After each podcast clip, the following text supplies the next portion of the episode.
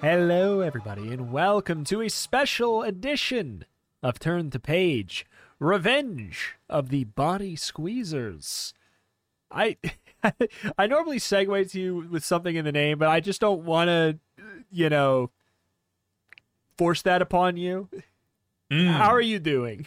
Uh, my body is under compression. Good. Okay, that's all I ask. Uh, that's all I didn't ask. But we're in an interesting situation here today. We're in an interesting predicament, I guess, uh, in the sense of this is a sequel to a book we have not participated in. Mm. It's always a weird circumstance to find yourself in. However, I will say from past experience with being in this exact same situation, which has happened, uh, it didn't matter at all. it didn't matter at all that we didn't know. Yeah, I'm, I'm I'm definitely sitting on that side of the fence. I think it's it's going to be unlikely. It's going to be uh, extremely detrimental to us to have not known. And if it is, we can use intuition, the general power Yes. of intuition, to try and figure out what the body squeezes do. I wonder. I if only I knew what this guy on the cover holding a weapon that seems to squeeze a body Mm. would do. We could use that to do anything. That body squeezer with that body squeezing weapon could Yeah. embroidery. Perhaps. Maybe it's about embroidery.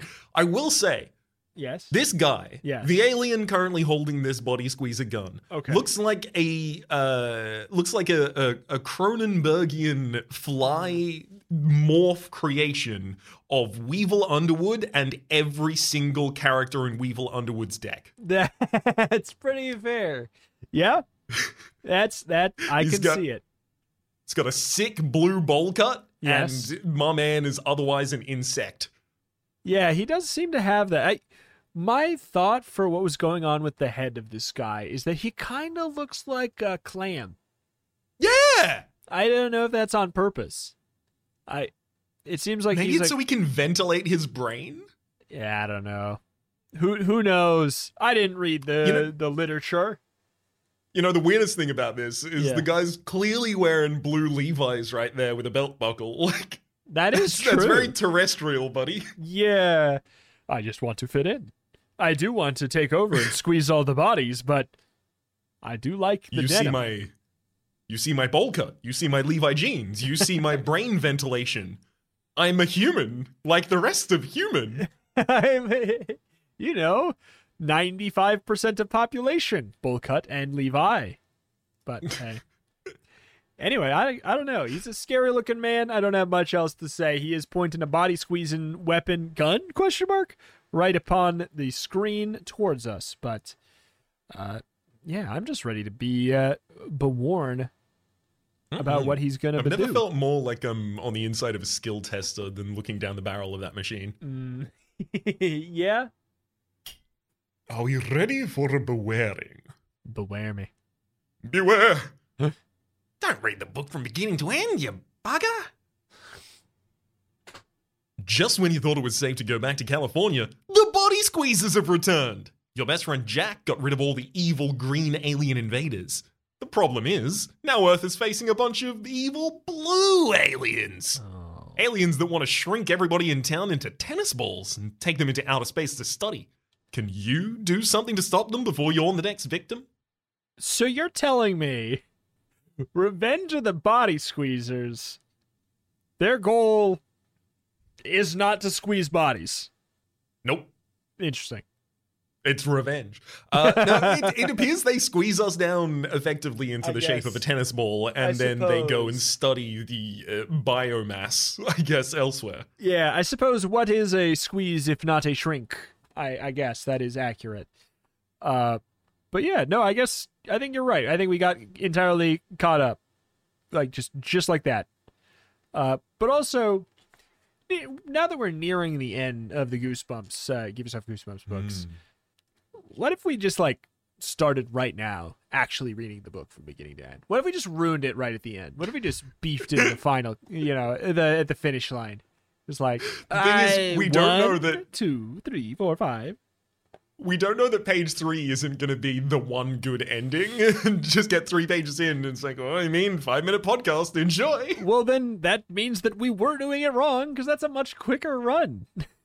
I wonder. I wonder, on average, if you did read it starting from page one, going onwards, I wonder how many of the books that that would be a faster. Like, assuming you read all the pages that you flip to, how many Mhm. books would that be a faster ending on? I, I do wonder. I i have this weird feeling in my soul that Yeah. I think almost all of the books have their final resolution In the hundreds. past halfway. Yeah. Yeah.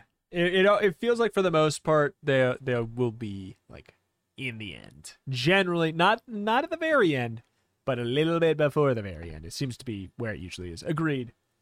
It's the anti flip through tech. Yeah. Just in case you you know already ruined it for yourself, they're going to ruin it for you even more because it's going to take even longer to get to the end. it's going to be an even worse experience. You thought you were taking the scenic route? No, no, no. This is full completion. Final page is still the end. Yeah, you should have read the first page. Now you're gonna have an even worse time. Anywho, page one. Ding dong. You ring the bell to your best friend Jack Archer's house. It's December 30, 31st, which in Southern California means a nice sunny day. There's no answer. Where could Jack be, you wonder? At that moment, Jack and his little sister Billy come barreling out around the corner of their home. Hey guys, what's the rush? What's going on? You ask? Billy screams as she hides behind you. Yeah, right. You mumble. Oh, hey Jack, I got some cool stuff from my grandpa to show you. And pictures of my. dr- we gotta get out of here.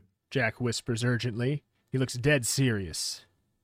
Listen, while you were on vacation, these green aliens attacked LA. They fell to Earth in a weird form, like heavy orange balls, like tennis balls. And then they transformed into green aliens. It was horrible. Look, I destroyed them all, but now, just now, Billy and I saw a blue alien. What are you talking about? You roll your eyes. Green aliens? Blue aliens? Ugh, Give me a break. You gotta believe us! Jack cries. Then his eyes open wide, scared. Because the blue alien is right behind you! Turn to page two. I mean, if Oh, this is accurate, behind me, isn't he? he's right behind me, isn't he? Uh, if this is true, this is the quickest like catch up into immediate thrust into the story that we have had thus Mhm. far, and I'm here for it. You whirl around and gasp. I, d- I don't think this is vocalized. No. Oh wait, I see. no, you want to scream. Well, no, you see it's vocalized. You just go no, but you wanted to scream it. but your voice won't work. But fine, no sound comes out. All right, all right. A tall blue creature. See, but no, I can't. That's I mean at that point at that point, you can't. I can't save it. A tall blue creature, some sort of horrible bug like space alien, stands just three feet away. Its head is a strange diamond shape.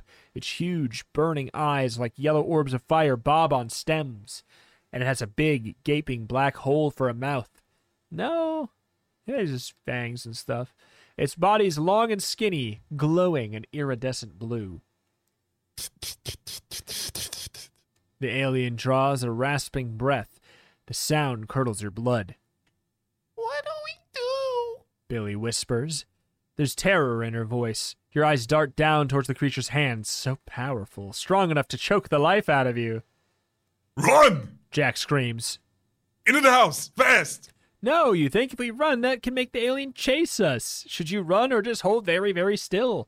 You have to decide. Quick! To run into the house with Jack and Billy, turn to page 57. Stand there stiff like a statue, turn to 84.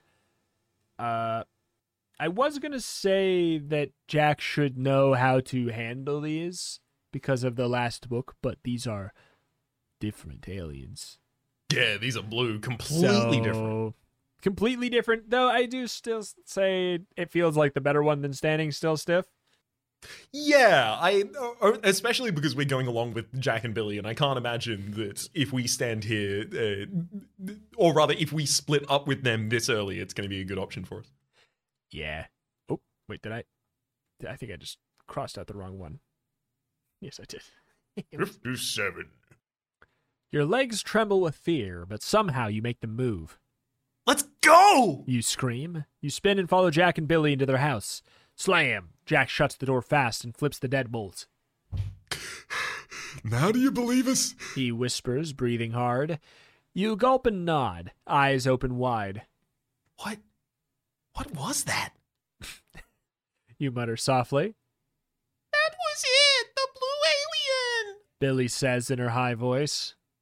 I told you it was in the garage. But where? How? You ask, dazed.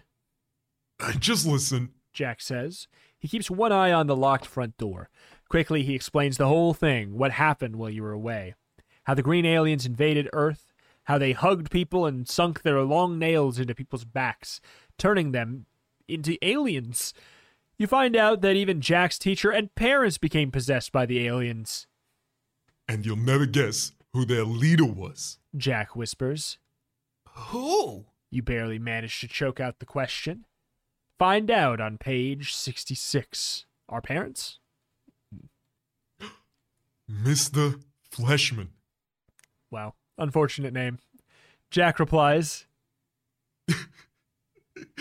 It's such a good disguise for hiding in amongst humans, but as it turns out, he was an alien too. Your weirdo next door neighbor? You ask, totally amazed. Jack nods. Yeah, he was in charge of the whole alien invasion. The others got their powers from him. He was wearing a disguise to make him look human, but oh, when he took it off, ugh. Fleshman's saggy skin was a disguise? Fleshman? Oh. Jack No, Fleshman? The guy that rots in the normal sunlight? No. Yeah. yeah, yeah. Jack and Billy shudder just thinking about it. I bet those blue aliens are the same from the planet. Uh, from the same planet, rather. Jack says, confused. Sorry, I'm all muddled up. Uh, because they say they make the same kind of sound, you know? Maybe Mr. Fleshman was their leader too. You glance towards the front door. Where's the blue alien now, you suddenly wonder? Behind you, a door slams, and you spin around fast. Scrape. Footsteps drag towards you from another room. Oh no, Jack! You didn't lock the back door! Billy screams. Turn to page 81. Scrape. The footsteps drag closer. The eerie sound makes your scalp prickle. The blue alien marches into the living room, its gigantic arms outstretched. Ah! Billy screams. You whirl towards the front door to escape, but it's bolted. Uh, run! Jack yells. He tries to push past you. You fumble with the lock and open it. But you glance over your shoulder and freeze in total fear. The creature reaches into its mouth, pushing his huge, lumpy hand deep down his own throat. Half of his arm disappears inside of its mouth. When he pulls his arm out again, you can't believe what he's holding. Duck when you get to page 113. I, I wouldn't be able to believe he'd be holding anything. that's kind of what I was about to get to. It's like, yeah, I think that is a safe bet. I would not believe it. You can't believe your eyes. Still, the alien has taken a weapon of some sort out of its mouth. It's shaped like a gun. The handle is green and purple, but instead of a barrel, it has six curved metal bars. They form a silver claw like a cage. The alien breathes loudly. He raises his arm and points the claw at all three of you. Zip! With a strange, horrible noise, the weapon shoots out a blinding flash of light straight at Billy. You stare at the horrible sight and scream your guts out on page 53. Sorry. The. Ah, bleh. ah bleh. The light from the alien's gun surrounds Billy like a cage. Then it squeezes her, squeezes her whole body, body squeeze style, into a small black ball. no! You and Jack scream in horror. Too late. Zip. The alien shoots another weapon at Jack, another flash of light, and before you can blink, Jack is squeezed into a small black ball, too. The alien aims the gun at you, and before you can run, duck, or even blink, he presses the trigger. Click, click. Wait, you're okay. The alien, alien's gun is jammed. Now's your chance. You yank open the front door and run out. Your heart hammers as you hide behind some bushes in the front yard. The alien rushes past you, fiddling with his squeezer gun, trying to fix it. He doesn't see you at all. Yes, you escaped. But then you see something terrible. The alien is carrying two small black balls, Jack and Billy. It's too risky to follow the alien, you think. I could get squeezed. But I have to save my friends, don't I? Follow the alien on 33 or stay in the bushes on page 18.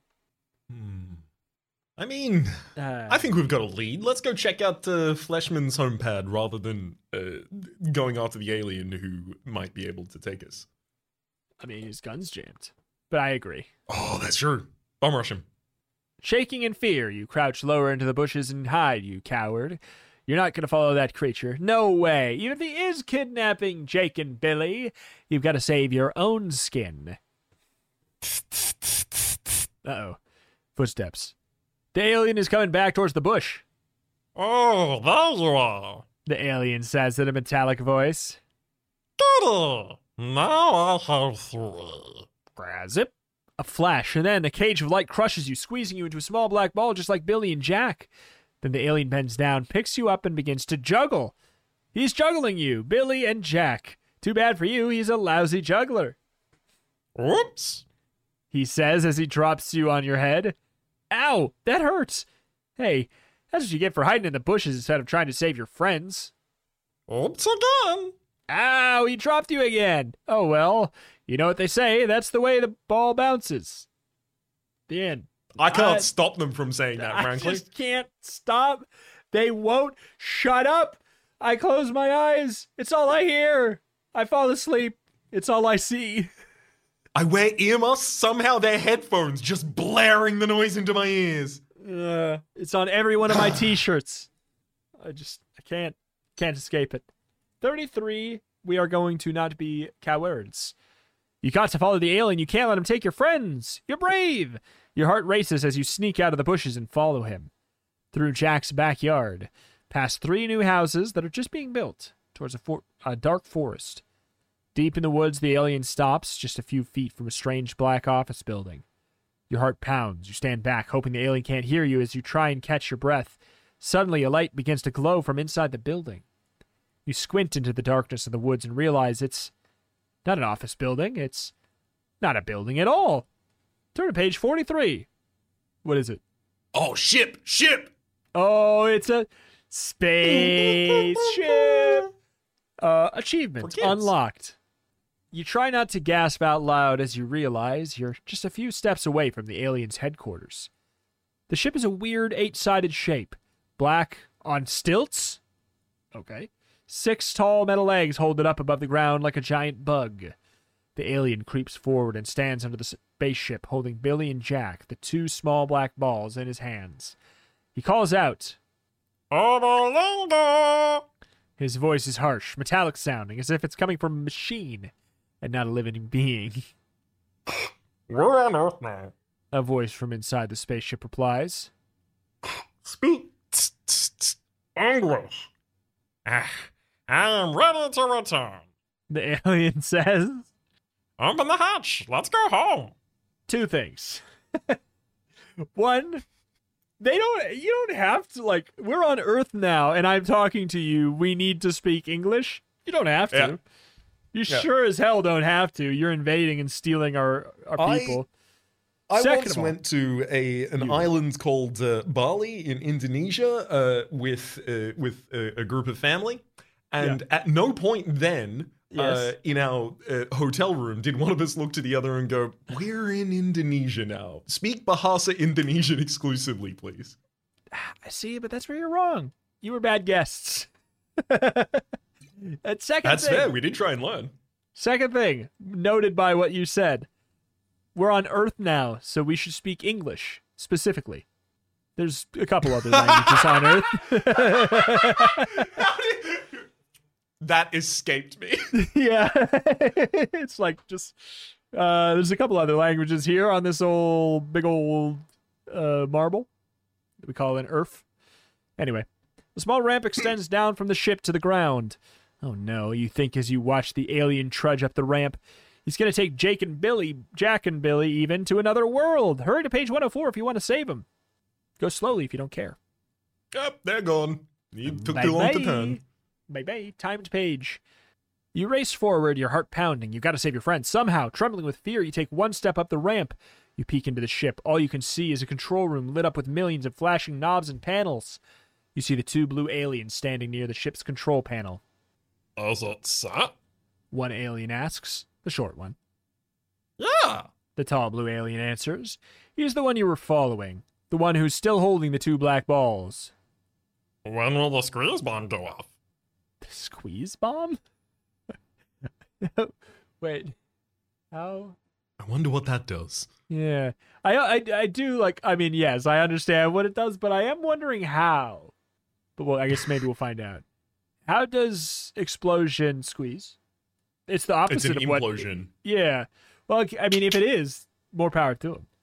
The short one, the short alien asks, On one Earth Day, 24 t- t- t- hours from now. "Please, we're on Earth. Speak English." The other one answers. Good, good. The short alien mumbles. When it goes off, it will squeeze all the human beings of this city into small black balls. First we take over LA, then the world. The aliens laugh. The sound makes your blood run cold. Be very quiet. Hey, be very quiet. And turn Well, to page. laughing. That's and be turn to page one nineteen. I never. I mean, like insects would have to laugh with some sort of click, right? you. They'd have to. If if they could do it in a different way, they would do it that way by choice. Mm-hmm. They wouldn't be insects. I think they taxonomically would no longer be insects if they could laugh in any other fashion. It's true. You shudder at the aliens' evil plan to squeeze all the people in Los Angeles into little balls. What a sentence. The short creature opens a small hatch in the control panel. Put those two in there. He instructs the tall guy, pointing to the two black balls that are Billy and Jack. We get it. They are in balls. We get it. The tall alien obeys. He drops your friends into the hatch. They're two balls. You gulp with dread as they disappear from sight. Now that we've put those two balls in there, why did you plant the device? The short alien asks. The tall alien turns his back. You can't quite make out the answer. All you can hear are three words. Uh, I mean, I guess Hollywood, East, and Bowl. Cut. Tomorrow at 10 a.m. Earth time. Uh, I have an issue once more. Time zones are universal. I would love, for, Oh for, boy. for collaborative purposes, uh, what time is it where you're you're at right now, Reps? At 10 a.m. That's is- Earth time. Yeah, your, yours is 10 a.m. Earth time. That's weird. My clock must be like extremely slow or extremely fast because it is 6 p.m. Earth time here. Odd. Interesting. Anyways, the taller alien finishes. That's when the people of LA will be destroyed. Oh man, everyone in LA squeezed into small black balls? Even your parents? And you? If you don't, yeah, yeah. Even if you don't find the device, you'll be squeezed into a ball too. Can things get any worse on page 73? That's like every night when I go to bed. Like, Can things get any worse? can get can things get any worse on day 10,000 and I mean Your head is spinning. You try and sort it all out. Aliens on Earth, they capture Jack and Billy. Uh, they've been squeezed into black balls, planted some kind of bomb that will squeeze everyone into black balls. I've got to find the squeeze bomb, you realize, and stop it somehow. Turn it off before it's too late, because otherwise, the bomb is going to go off and squeeze everyone in LA into small black balls. But if you search for it, the aliens will leave Earth, and they will take Billy and Jack with them. They're currently in ball form. Time is running out. You better choose. Do you try and rescue Billy and Jack from the spaceship or leave them there and try and save all of the people in Los Angeles? I do not care about Billy and Jack. But, Yeah, absolutely not. but, What, it- what if I save them and then everyone gets squeezed by this giant squeeze bomb? yeah, it, it would. That's net nothing. Yeah, this is the class. This is a classic trolley squeeze bomb problem. Classic thought experiment. Exactly. Uh, they think we're kids or something. The way they keep explaining this ball thing to us, like, you th- what do you think I'm? how old do you think I am? It does. It does read a little like, all right, and I'm done with my assignment. I know the word count was ten thousand, but I've got a hot five hundred. Oh no! And they're just rewriting it constantly. yeah, like quick more, more. Oh shoot! Ah, I already said that. Ah, Whatever, whatever. Do it again. They forgot. Ball formed Jack and Billy, siblings who were currently in ball form as a result of a ball forming. Do you try and save Billy and Jack on page 51 or trying to find and disarm the giant squeeze bomb on page 92? I will say the only thing that pushes me potentially towards saving Billy and Jack would be like, what if the squeeze bomb is on the ship? And then they're going to drop it. That's that's like my that's my only thing. Like that's my only fear with that line of thinking. I would love if Billy and Jack died, but I just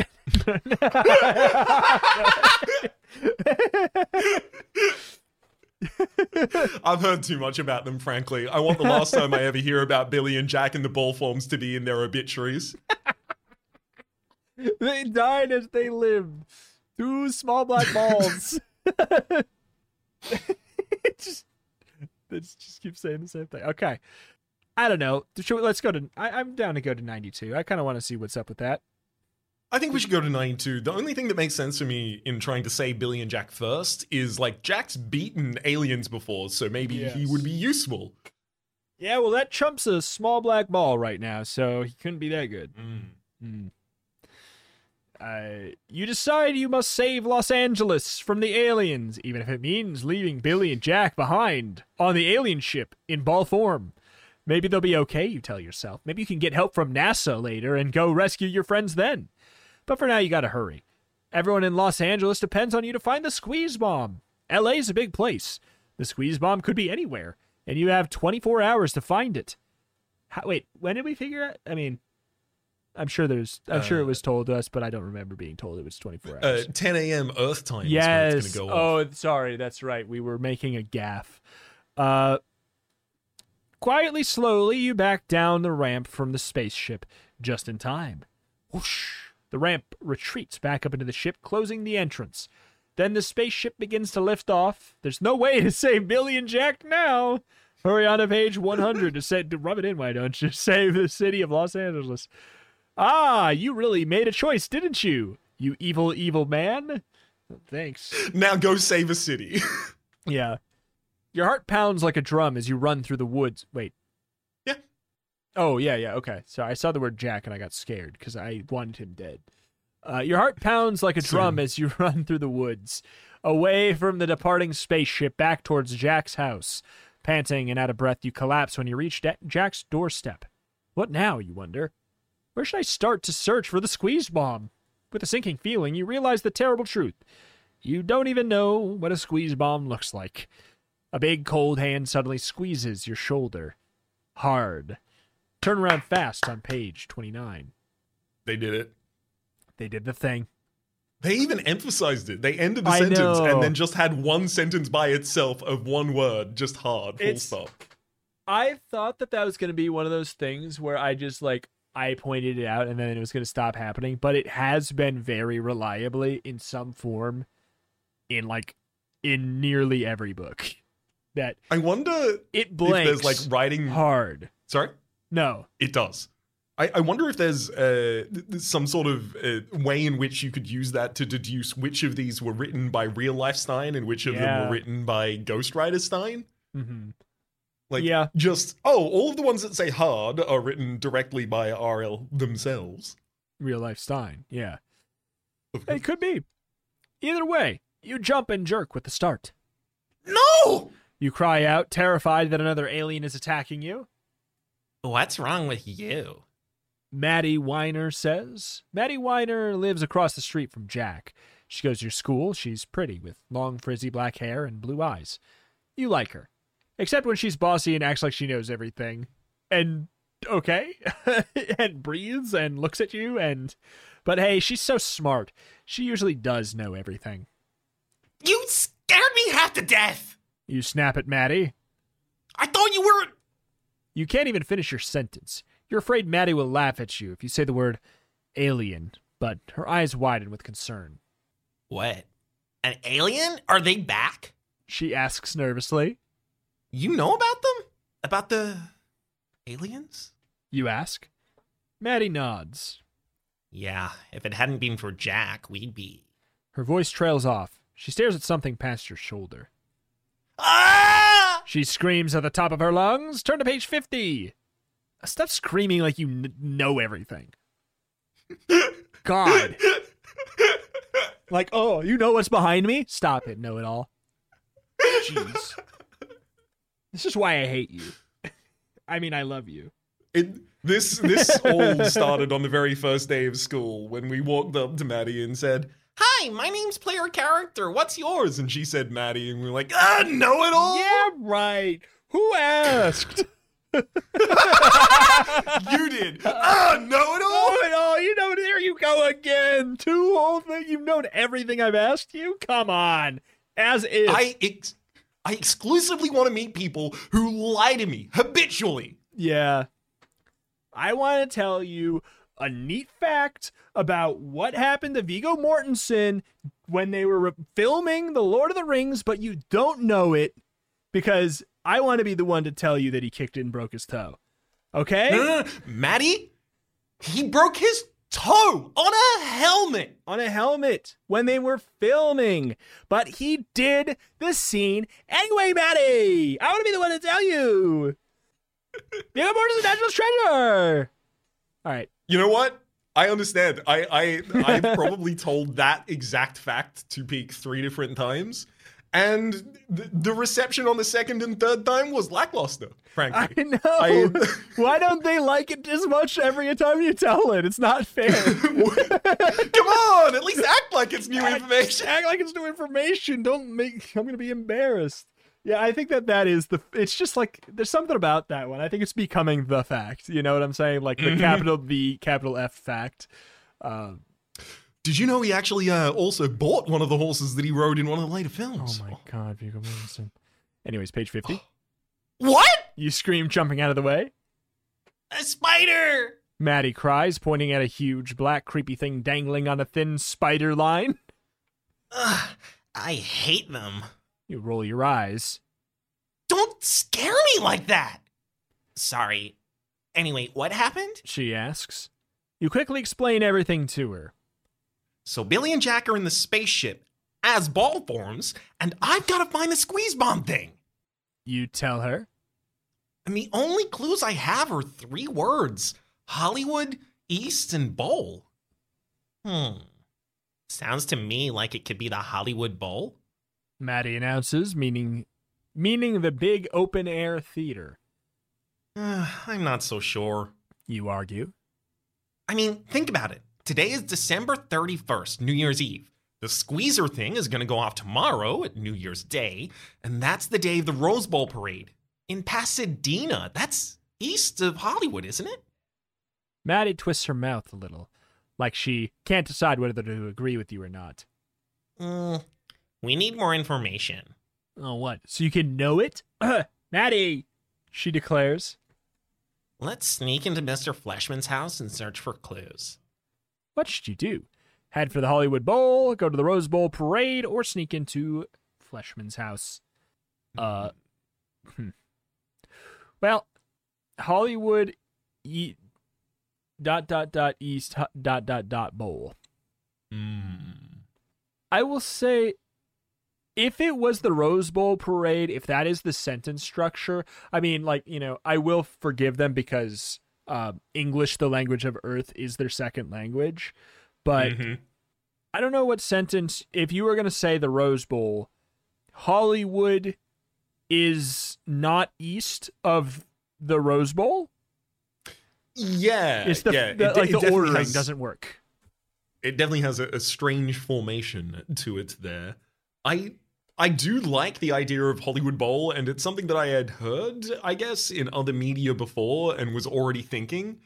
But is there any problem with search- searching Mr. Fleshman's house? Like, isn't he I dead? don't think so. I think it's like uh, we might as well go there, and maybe we'll figure out which of the other two we should go for. And worst comes to worst, Mhm. we just die there, and I don't care.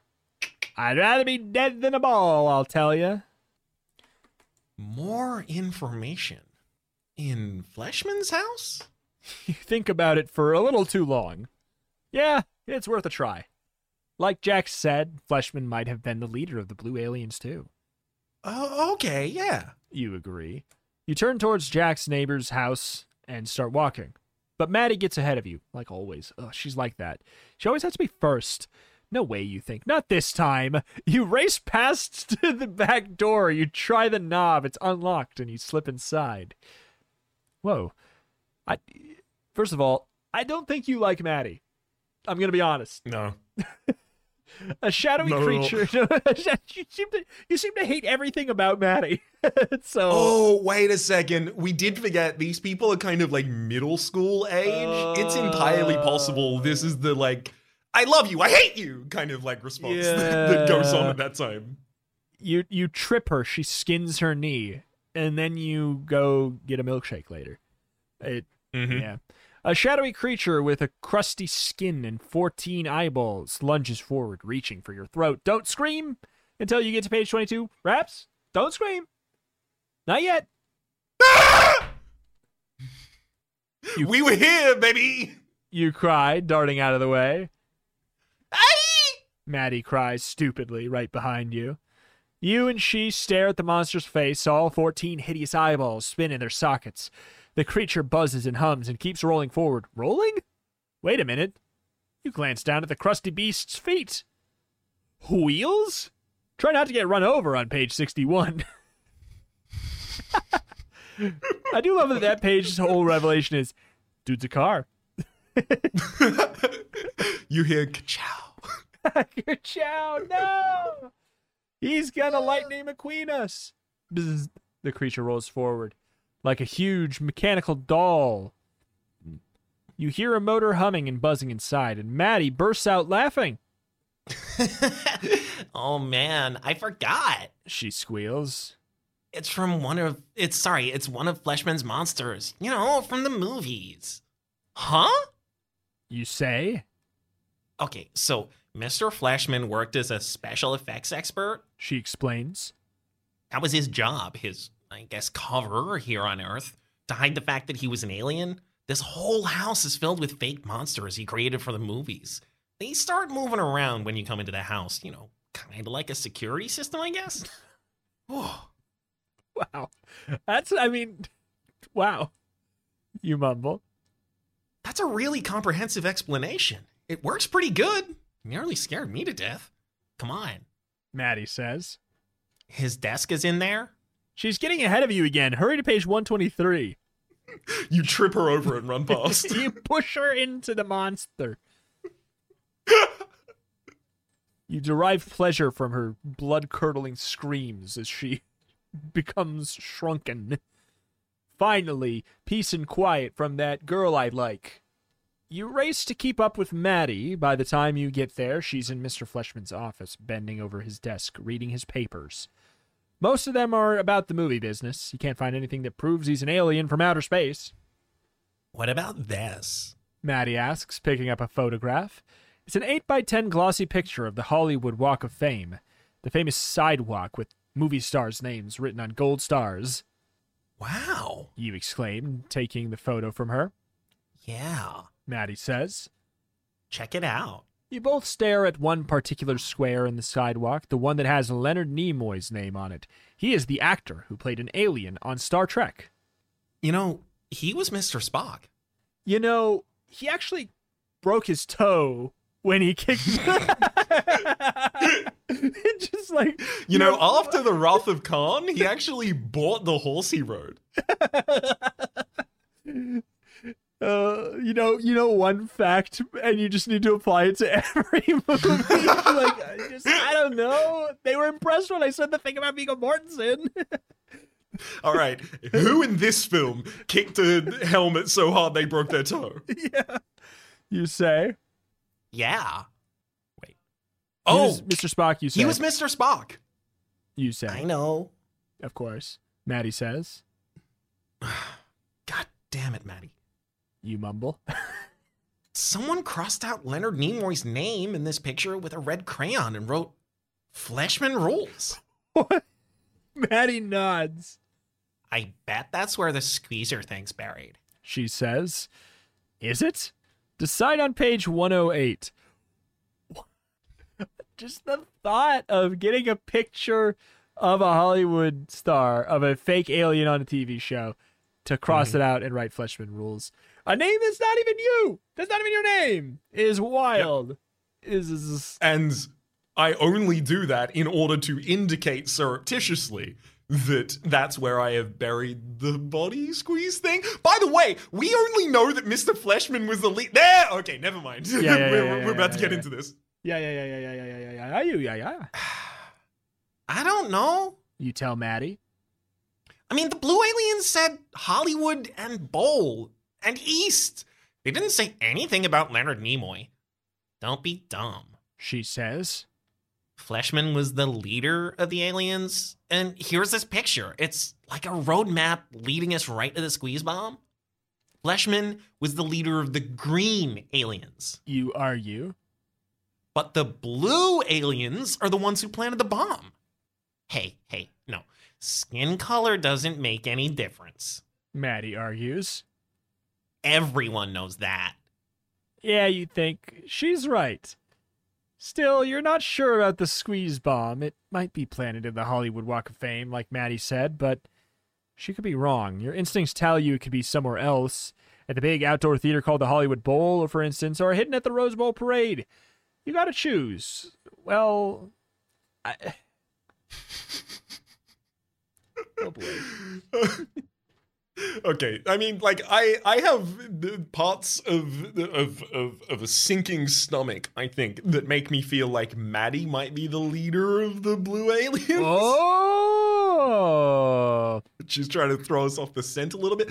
I'll also secondarily add here, um, as soon as I remember it, I will secondarily add here. I have forgotten. Well, I'm not talking until you tell me. I'm bored. Okay. Um, one forty-eight. So forty-eight for the Walk of Fame. I do feel like Oh, oh oh now you've got Sorry. it. Know it all. I apologize. I apologize. I, I will just very quickly say before we go on because we're going to go into reasoning, and this is more of a thing with this page, which is like Yes, Maddie pulled out the ultimate move. I know. And the ultimate move is if someone is being a complete contrarian to you, no matter what you say, you say something fully unobjectionable that they then have to take issue with. Like if someone's like, oh, the sky is blue. Uh, I think it's red, nerd. Okay, well, racism is bad. Huh? Your yeah, move. Your move yeah. She she does win. She does win.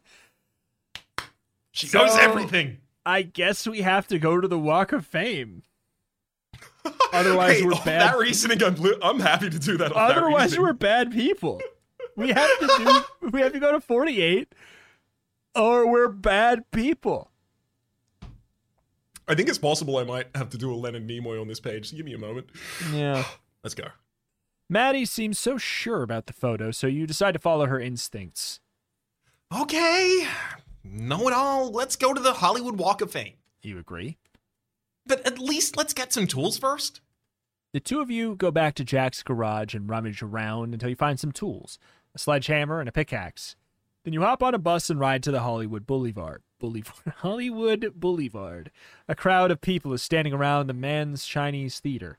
Tourists, you realize, taking pictures of their favorite movie stars movie stars' names on the sidewalk. Come on. Maddie says, hurrying towards the famous sidewalk. We've got to find that squeezer thing before it goes off. What are we going to do? Just start digging?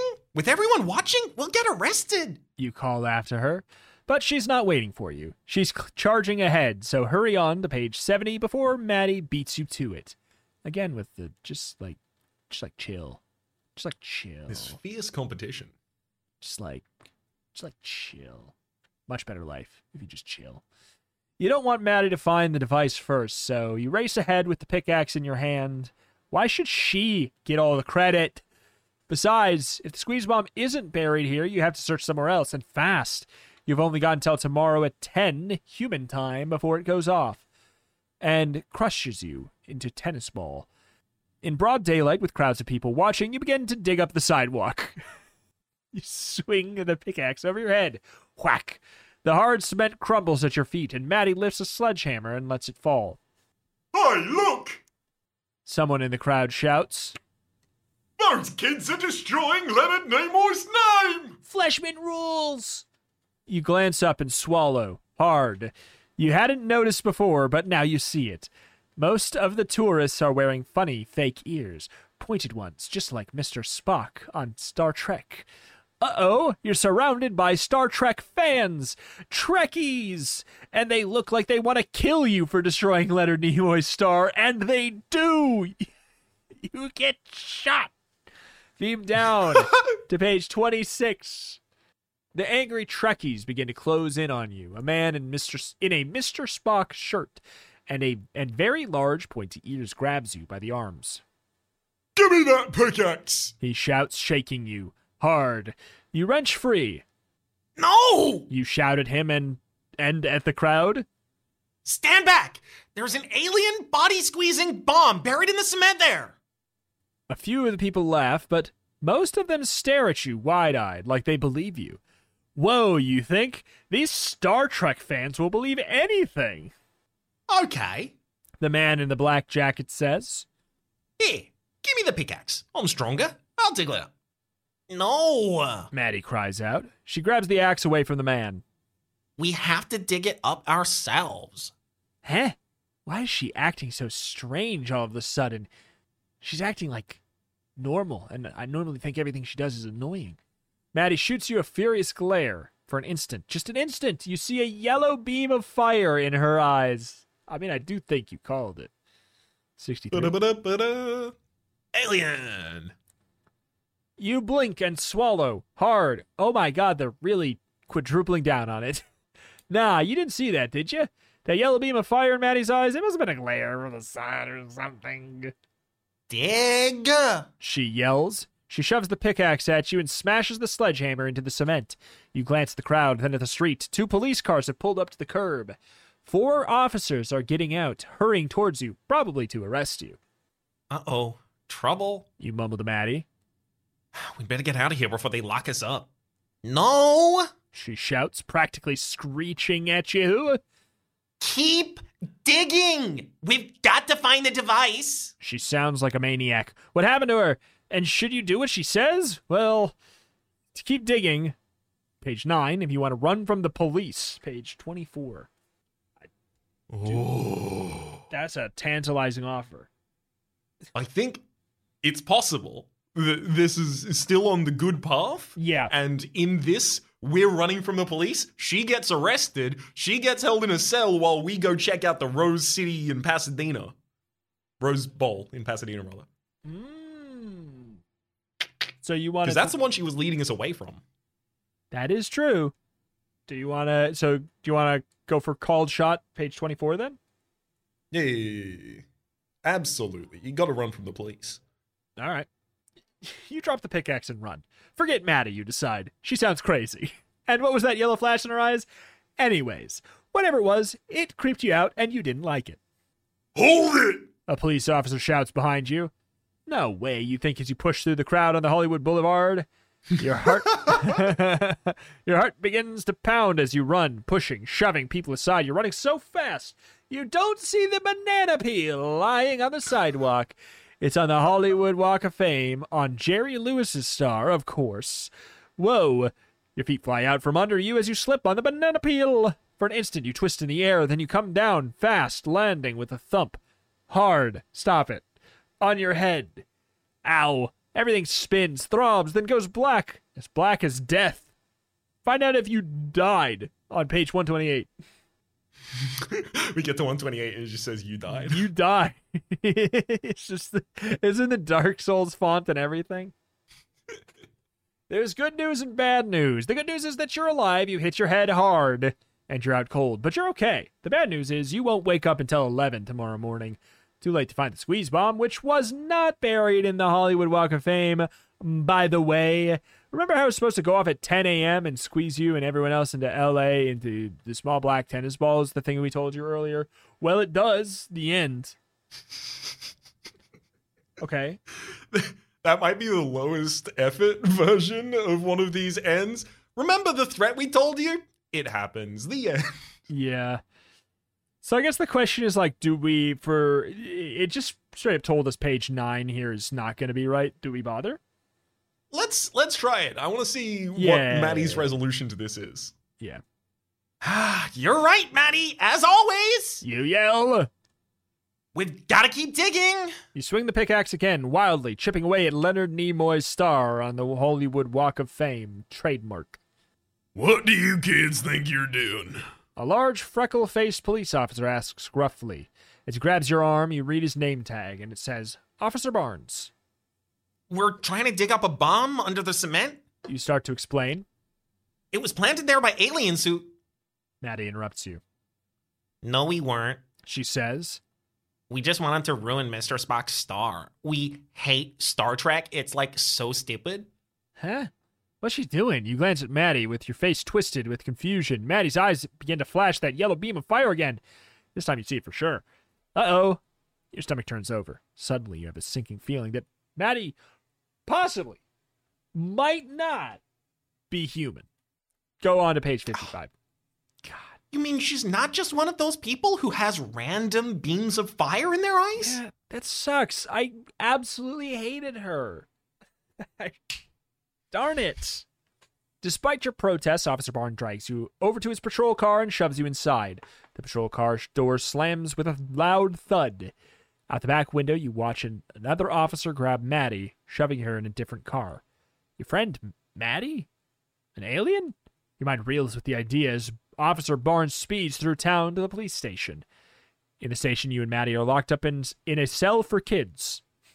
It's the same as a normal cell, but Paw Patrol is on. Maddie glares at you fiercely. So now you know about me. She says finally. When the police are gone, her voice is thin and metallic, just like the voices of the blue aliens. Who are you? You ask her, your own voice trembling. Learn the truth on page 94. She's an alien, I'm Lothus, Maddie says.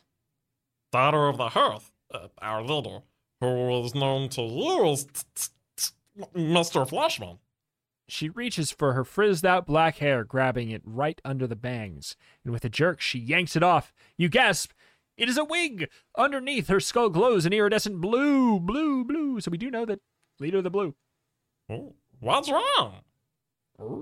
Maddie asks, laughing at your expression. We agree that skin color doesn't matter, remember? Oh my gosh, she got us again! Grr! Now we have to be an alien. Close your gaping mouth and turn to page 102. Your heart pounds in terror as you back into the corner of the cell. You're trapped in a locked jail cell with a space alien. What? I. Oh, how? You stammer. I, sorry. I mean, have you always been an alien? You fool! I'm not the real Maddie Rhino. The alien answers. My name is Lothus. I'm just using Maddie's t- t- t- life form. And don't ask me where the real Maddie is now. You don't want to know. The camera cuts to a shoebox that has a black ball in it. Like, just, you know, it's she's a ball. It's just got Maddie written in Sharpie on the top. Don't worry, I poked holes. You gulp and nod. But how? You ask. How are you using her life form? Only my father, my brother, and I can do this. We have special powers. Lerthus answers. The others merely turn people into aliens. We can actually inhabit them. You shudder. Inhabited by an alien? What a gross thought. So, what do you want? You ask her. I want what my father wanted. Lerthus answers in a cold, distant voice. I want to take over the Earth. I can fix her. Go, go, go on to page 116. You know, I'm actually starting to like Maddie eh, now that she's this kid is Making a lot more sense now. now that she's not a know-it-all, like I kind of, you know, like now I'm into it. You stare at Lerthus, who looks like your old friend Maddie Weiner, except that she's got a bald blue head, a hot bald blue Take- head. Take over the Earth? You echo. She nods. That's why I led you to the Walk of Fame, to mm-hmm. get you as far as possible away from the squeeze bomb. Now you'll never get there in time to find it. You mean the squeeze bomb isn't buried in the Hollywood Boulevard? Bloop, bloop. Xbox achievement unlocked for reps. Lerthus shakes her bald head and laughs again. of course not, you jerk. She says, I'm the one who crossed out Leonard Nimoy's name on that photo. And wrote in Flashman rules to steer you away from its real location. And you fell for it! Oh man, your mind's racing almost faster than your freaked out heart. You never should have gone to the Hollywood Walk of Fame, that's for sure. so, wanna see my real face? Lerthus asks. Huh. Do you? If she takes off her face, could it help you get out of this jail cell? Of course, it could also be so hideous that it scares you to death. You have to make a decision to say yes, 87, to say no, 126. Absolutely. I mean, we've seen the skull. Yeah, I mean, we have seen it already, so like, if she does that, they maybe the police will let us out. They're like- That's what I'm thinking as well. They're like, oh, shoot. This is a more pressing issue, hopefully. We'll see. 87. Sure. You answer, Lerthus. Show me your real face. I dare you. Oh. Dare? You gulp and swallow. Hard. Truthfully, wow, we just got so goosebumped right there. A, a dare into a swallow hard? That's crazy. mm-hmm. Truthfully, you don't want to see her real face. The whole day has been horrible enough, but you've got a plan. If the alien takes off her human face, as creepy as it sounds, she'll be exposed, standing there, a space alien. Then you can scream for the police, they'll come, and then you'll see that she'll see that they'll see that you're a human and she's not. After that, they'll have to believe you about everything. Well, what are you waiting for? You ask her. She laughs again as she reaches up and starts to pull on a loose flap of skin near her forehead. Go to page 31. We've been hiding in on Earth for so long, keeping our real selves secret. Do you want to see in public? Yeah. in one swift motion, This motion, area is well patrolled. Anyway, here's the reveal. in one swift motion, Lerthus rips off her fake face. Help! You scream. Officer Barnes, get in here! The policeman hears you and comes running, and he opens the cell door. what the? Officer Barnes starts to say, his mouth dropping open. He stares in shock at the alien. Her head is like the other aliens you've seen, diamond shaped. Her eyes are yellow, balls of fire, bobbing on black stems. Her mouth is a black gaping hole. I told you! You shout at Officer Barnes. Aliens from space! Now do you believe me?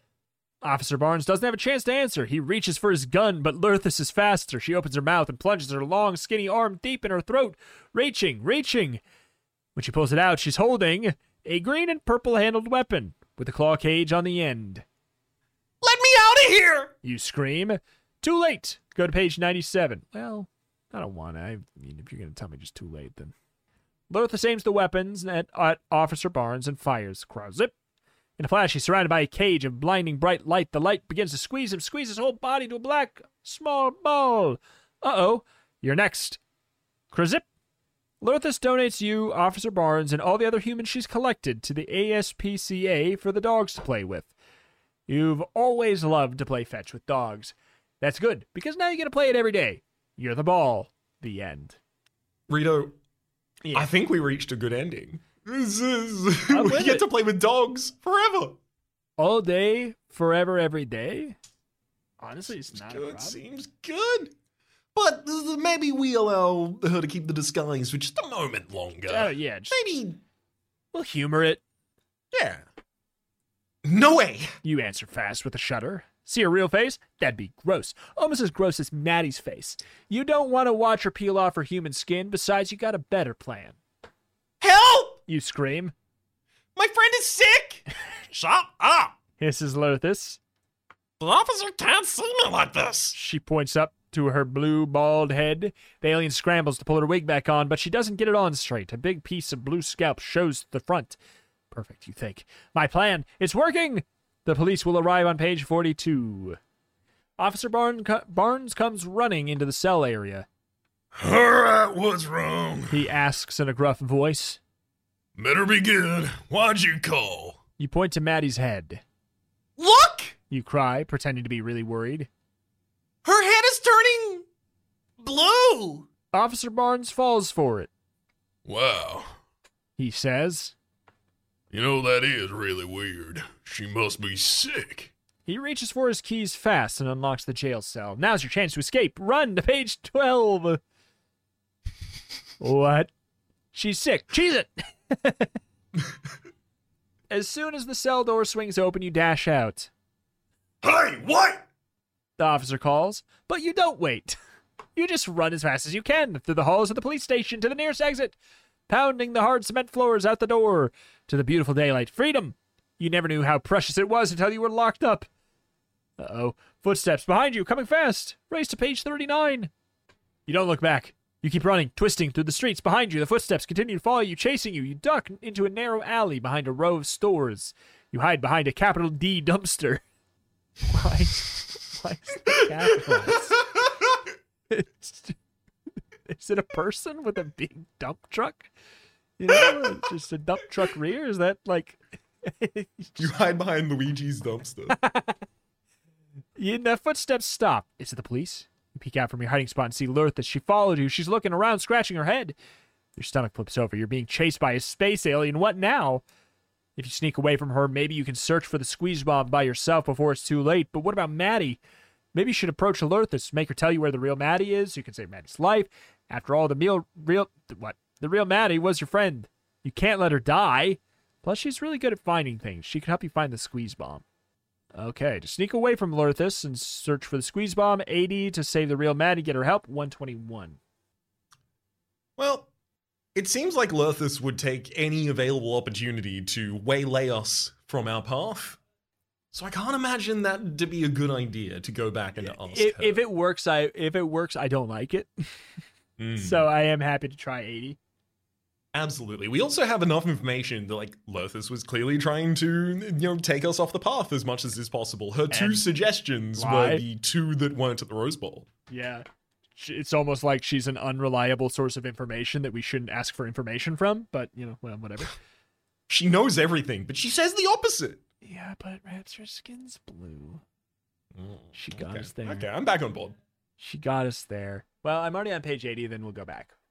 You crouch lower and wait until you hear Lurthus's footsteps leave the alley. When the coast is clear, you dash out of the alley. Your goal remains the same. Before you do anything else, you have to save LA. The Hollywood Bowl is closer than the Rose Bowl, so you decide to head there. Oh man, you think as you glance at your watch, it's almost 8 o'clock at night. I'm running out of time. Search for the squeezer device on page 44. You hop on a bus towards Hollywood, but the buses are slow and confusing. You take the wrong, wrong one and get lost. Relate. With every second, you grow more nervous. What if you can't find the squeeze bomb? Everyone in LA will be turned into a little black ball. Really? Your head is dizzy with fear. By the time you reach the Hollywood Relate. Bowl, relate. it's nine at night. The crowd fills the seats in the open air auditorium. You sneak in past the ticket taker and glance at the brightly lit stage. That's when you gasp. Whoa. Five hideous creatures are leaping around wildly. Relate? Their faces are striped, purple and white. Something green is growing out of their heads. Oh man, you think in a panic? More aliens! Go to page 37. For an instant, you want to scream how will you defeat these new aliens, but then your eyes adjust to the multicolored bright lights on the stage and you laugh to yourself. You recognize the five guys on stage. It's Mindless Aggression, one of the most famous bands in America. The musicians are wearing purple and white makeup on their face and green dye in their hair. Relax, you tell yourself. You're not going to see an alien from space every time you turn around. He's right behind me, isn't he? While the crowd goes wild, hooting and dancing the, to the songs of mindless aggression, you try and calm down to make a plan. You gotta find the squeeze bomb. If it's here, if it's there, but where is it? But maybe it's planted in plain sight, right out in the open in the seats, backstage. Huh?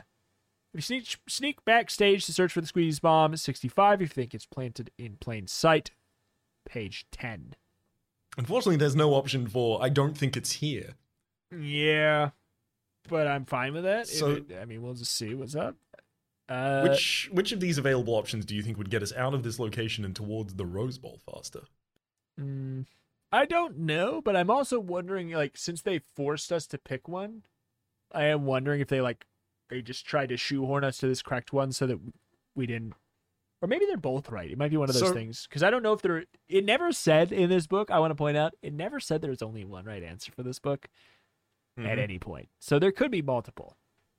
My only contrast to that is that uh, Lurthus confessed that the reason she chose the Hollywood Walk of Fame was it was the furthest from where it actually was, uh, which this is the nearest to True. the Hollywood Walk of Fame. I mean, maybe she lied again. Oh, I just keeps doing that, but that blue skull though. yeah. Well, mm, I'm gonna. I, I'm curious about plain sight. I feel like, what if it's in like the uh, the music equipment or something like that? Like it's in an instrument, like in the drums or something. You know? We just look up on stage and one of them is holding a giant squeeze bomb, playing it like a bass. yeah. you scan the crowd looking for the squeeze bomb. There's only one problem. You have no idea what it looks like. It could be disguised as anything, even a picnic cooler. Wow, you think. Yeah, a picnic cooler. Everyone brings coolers to the outdoor concert at the Hollywood Bowl. First thought, best thought. If the aliens wanted to fool people, it's the perfect way to do it. Specifically, a picnic cooler. You start running through the seats, stopping at every plastic picnic cooler you see, flipping open the tops one after another. But you find nothing. Nothing. Just a lot of soft drinks and bags of soggy nacho chips floating in half melted beds of ice. Why would you don't put them in the cooler? Also, how are they soggy? Right, this this is an esky. Got What it. is going on? Finally, you flip. people have popped open the nacho chips and then just put them back down on the bag of ice for some reason. Finally, you flip open the last cooler, sitting near the the feet of a guy in a torn black T-shirt and his grungy jeans. His eyebrows are pierced, so is his tongue. Inside the cooler, you see a great big hunk of cheese, a piece of cheese as big as a birthday cake. Is that it? Is that the squeeze bomb? If you think this block of cheese is the squeeze bomb, page 40. If you don't think so, 74. I mean, I don't. I, don't, think but I it's wanna know what happens cheese, if we think it Zach. is. I want to know what happens if we think the cheese is the bomb. So let's go to page 40 and die. Let's do it. If this turns out to be correct, I'm gonna be mad. I'm gonna be furious. That's it, you think. That's gotta be it. Why would some punky looking guy bring a chunk of cheese to a rock con- I mean, okay, hold on.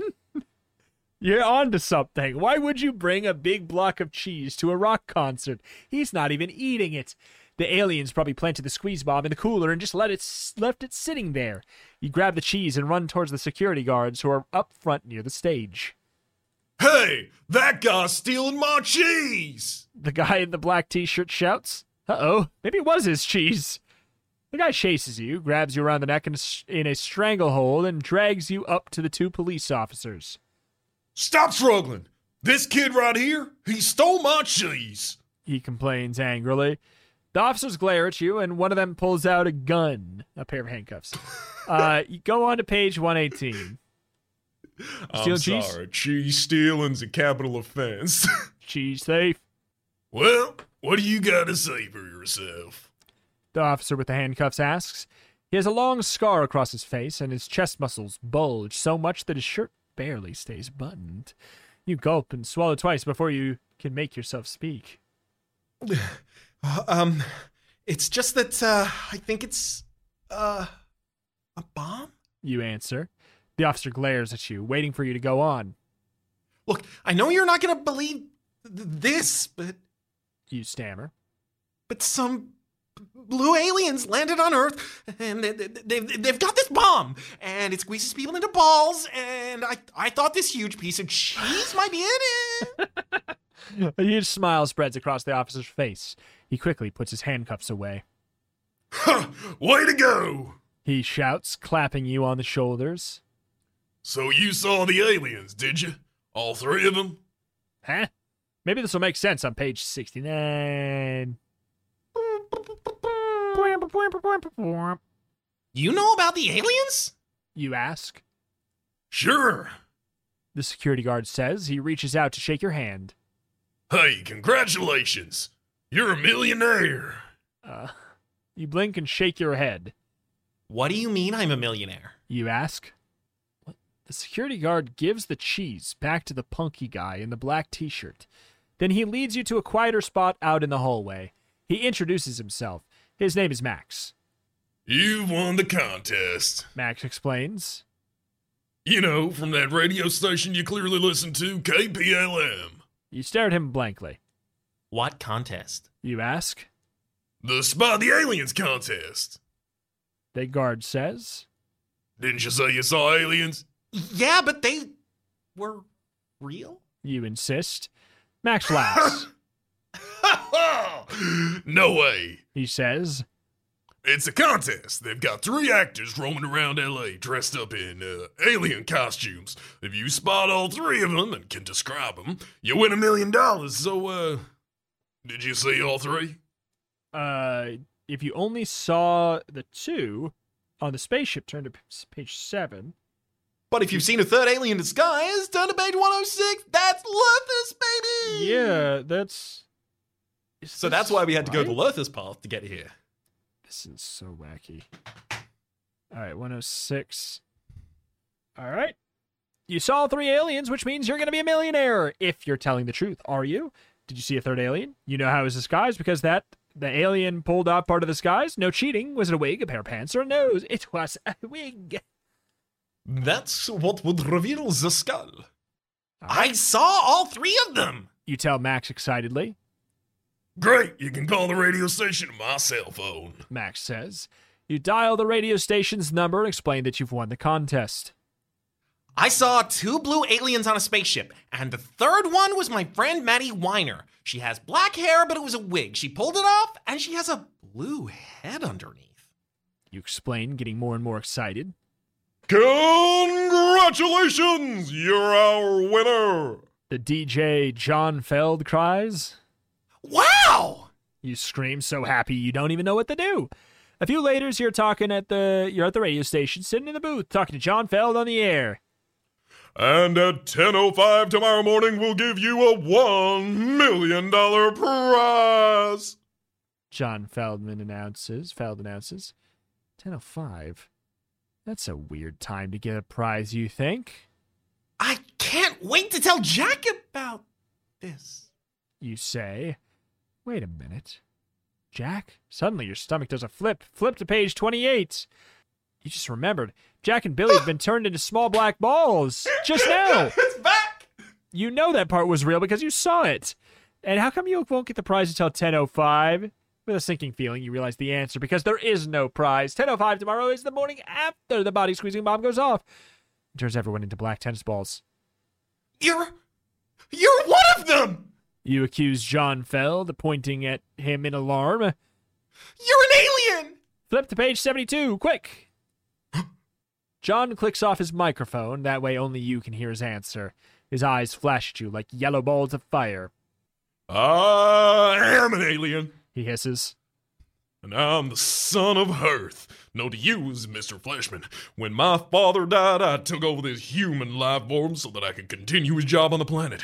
I thought someone might see us and be afraid, so I came up with this contest. Spot the aliens! That way, if anyone like you happened to see aliens, we'd have a believable explanation. Honestly? Pretty smart. Yeah, solid Yeah. work. You don't want to hear, wait to hear anymore. You turn your back and try and open the door to the booth. Whoops. Big mistake. Never turn your back on an alien. With your back turned, you don't notice what John Feld does next. Let me guess. He reaches into his throat and pulls out a body squeezer weapon? Kruzip. A flash of light surrounds you like a cage. It feels like a huge jolt of electricity running through your body, making you shake all over. Then squeezes you into a tiny black ball. You thought you were going to get a million bucks. Try a million volts instead. The end. Okay. so, I, I like that it's like a path that's hard to fulfill, and yet yeah, because I assume you can just come here directly. yeah. Uh, okay. So should we not think that the cheese is a squeeze bomb? I like that. Cheese is not a squeeze bomb. Uh uh No It's squeeze cheese. cheese. Oh, the squeeze cheese joke didn't happen. Damn it. You don't think so. 74. A piece of cheese, that can't be the squeeze bomb, you decide, but you've looked everywhere else. So you decide what to do is what you should have done in the first place, sneaking backstage. After all, even if you don't find the alien bomb, you'll have fun hanging out with mindless aggression, right? Who are definitely not aliens. Sneak backstage on page 65. You sneak past some security guards and go backstage to search for the squeeze bomb. It's fun hanging out backstage. The place is sort of dark and crowded. About a dozen tough-looking men and women are hanging around. The road crew who travel with the mind- with mindless aggression, power cords and cables crisscross the floor, leading to huge speakers, huge sound and light panel. With the back area, there's a table set up with all kinds of snacks, candy, and soft drinks. Cool. You mutter to yourself, wandering towards the snack table. You help yourself to some chips and salsa. As you're standing there, you overhear two guys talking, two guys in jeans and road crew t shirts, leaning against a black back wall. They have baseball caps on, pulled down low, so low that you can't see their face. They seem to be wearing makeup or something, blue makeup on their faces. They look weird. Their music is awesome. One guy says, Better than anything we have at home. Totally. The other guy agrees. Hey, are they just stuttering or are they aliens? Turn to page 32. The hair on the back of your neck stands up as you eavesdrop on the two roadies. We need them on. On Frith. One of the guys says, Let's take them back home with us. So we'll have great rock and roll too. Frith? Where's Frith? Something tells you it's not the name of any place on Earth. You hold perfectly still. You watch the two guys closely, trying to see their face. This song's almost over. One of the guys says, When they'll t- t- t- come off stage, that's our chance. He turns his back on you and faces the wall, but even with his back turned, you know what he's doing. He's shoving his whole arm down his throat, and when he turns his uh, turns around, he's got the gleam of a green and purple handled weapon. Don't move until you reach page 110. Your heart starts hammering that weapon. It's a body squeezer gun, just like the one that was used to shoot Jack and Billy and turn them into small black balls. A moment later, you hear the audience out front erupt into cheers and applause. The song has ended. The band members from Mindless Aggression race backstage. Wow! We totally rocked! Mick Horner shouts. He's the lead singer for Mindless Aggression. I'm starved. Jojo Castola, the drummer, cries. He heads for the snacks. Out of the corner of your eye, you see the aliens begin to lurch forward. You know what's going to happen next. The aliens are going to shoot the band members, squeeze them into tiny balls, and then kidnap them and take them back to the planet Firth. Yes. Is there anything you can do to prevent it? Probably not, unless. What if you throw yourself into the line of fire? If you jump into the line of fire to protect the band, 21. If you don't dare risk your life, 49. No, these guys rock so hard. And then jump into the front. I think I think the the self sacrificial line uh, here uh, might, for some reason, not suck. I d- like I can only imagine that it's offered here, and it, it, it isn't literally just. Well, I mean, you did it. You saved them for a millisecond, and then they got shot. Yeah, th- it. We'll see. I gotta protect Mick Horner, you decide. I can't let the alien zap him. The alien with the weapon yanks off his baseball cap, and yikes. Now that you can see his head, his horrible alien head, it's blue and diamond shaped, just like the others. But he seems to have ugly black scars crisscrossing his angular cheeks. His mouth is just a black gaping hole. He raises his arm and aims the squeezer weapon at Mick Horner. Look out! You cry, dashing out of the shadows to protect the famous singer. With your arms spread out, you throw yourself in front of Mick. Cross zip. You scream, feeling the cage of hot white light surrounding you. Go to page six. Congratulations, you were on the show Save the Rock Stars. In an instant, Save that rock star from a blue alien rather than a green alien, which way they prefer. in an instant, you're squeezed into a ball. You're alive, but you can't see or hear or talk or anything. Seems like months passed, maybe more. Then one day you feel yourself being hit by another jolt of electricity. With a start, you open your eyes and Hey, don't look so spaced out. Mick Horner says to you, laughing. Although we are in outer space. Eh? You glance around at the metal and glass enclosure you're in, and out the window you see nothing but red dust, like the landscape of Mars. Inside, grinning at you, are all the musicians from Mindless Aggression. Where are we? You ask, knowing it is not Earth. Welcome to Frith. Mick Horner says. And thank you for trying to save my life. Too bad it didn't exactly work. They kidnapped us. But we're still a band, and they've got an amazing sound system here. We can all be heard over the planet without microphones. Would you like to join our band? Go to page 122. Good ending? I mean, uh, mixed ending? Join Mick Horner's band. Totally cool. Mindless Aggression is your favorite band in the whole world. No, the whole universe. Someday you'll figure out how to get back to Earth. You think to yourself, I'll steal a ship and go save my friends and family. But for now, rock on. You're going to be a star. Now there's an idea that is music to your ears. The end. I mean, it is. It says that we're going to. It outlines how we're going to save everything. It does. That's So, kind like- of unambiguously positive. Yeah, it's like kind of yeah, kind of unambiguously positive, except for the fact that we are kind of a jerk. Should we try to not li- risk our life just to see what happens there? Sure. But otherwise, I do think that that is like, I, I guess it's a good ending. Yeah, Didn't find the bomb just yet. I mean, you know.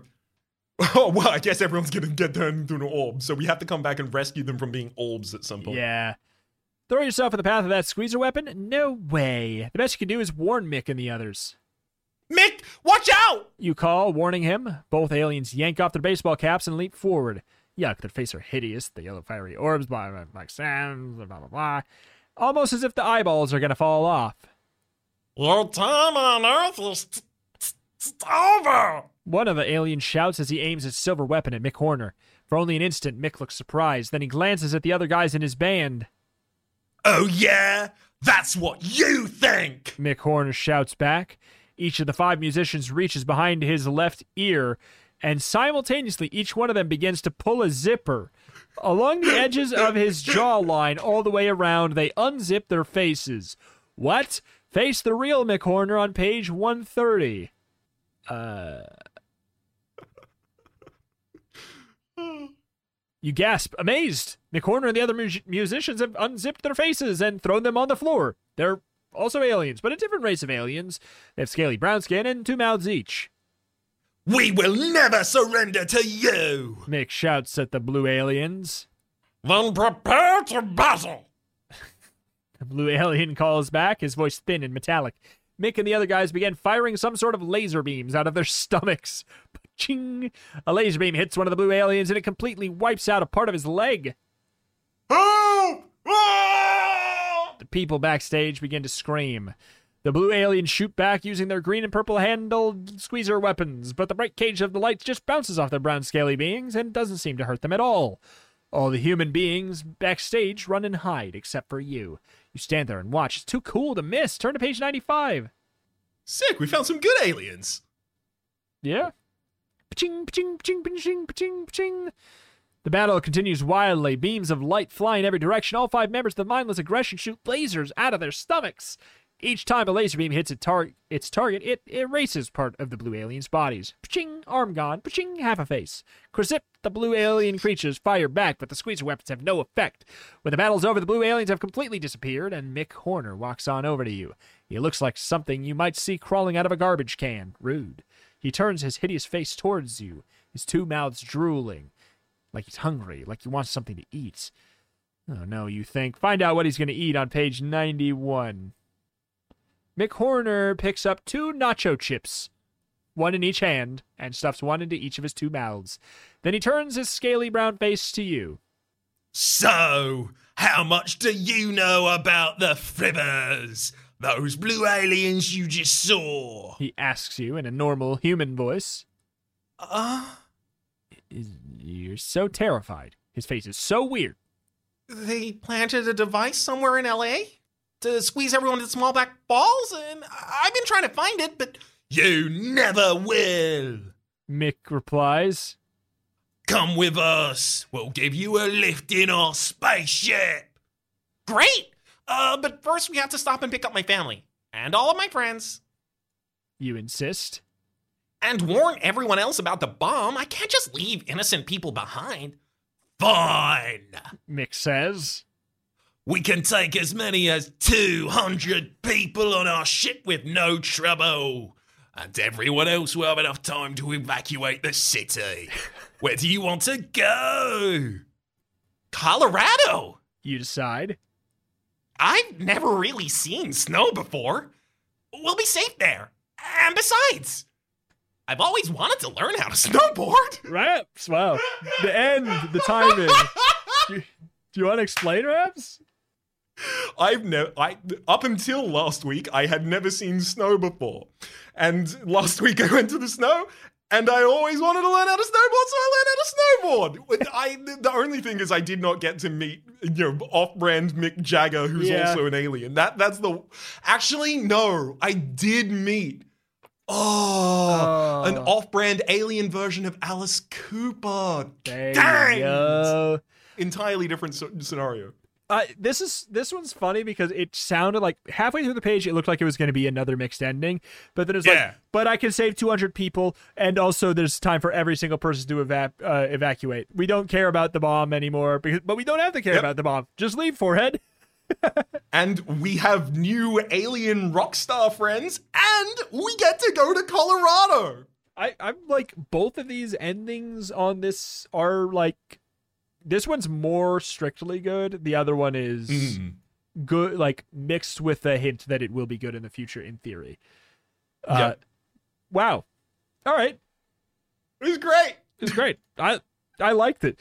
I will say I don't know. Like, not to say I didn't like. Like I liked it. I don't know why it's a Yeah. special edition. Why is it in the special edition line? That doesn't make sense. to me. Yeah, like the only thing I could even theoretically offer is because it's a direct follow up to another. But in the main line, there's direct follow ups to others Yeah. uh, from the the Goosebump series. So I I Huh? don't I I genuinely have no idea why yeah why they released this one as a special edition book because it doesn't have any of the things that made the other ones special editions. So Mhm. I'm confused by that, but I also don't mind because it's kind of nice to like have a brief uh, like a brief breather about like just you did not have the basketball, you did not have the soccer ball, you do not get to win. Mhm. I, it is a Yeah. ni- like it's a nice breather from it. Like I like the inventory system a lot. I I don't know. It was nice. I, I liked it. I liked this book. It was a good one. I enjoyed it. It was fun.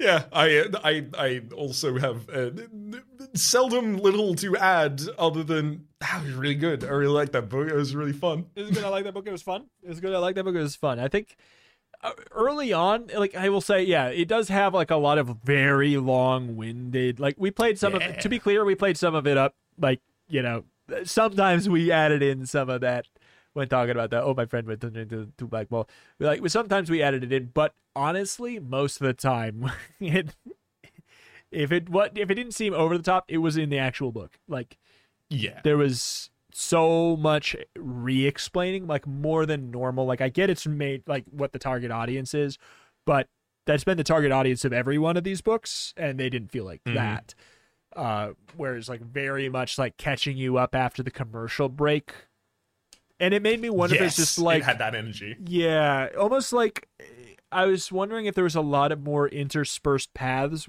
and I guess there were. We we know for a fact like there we went off to the side quest with like Maddie and stuff like that. We didn't have to do that, so like I think that there probably was a lot of catch up points where they're like, okay, just in case you missed this because of the way they structured this book.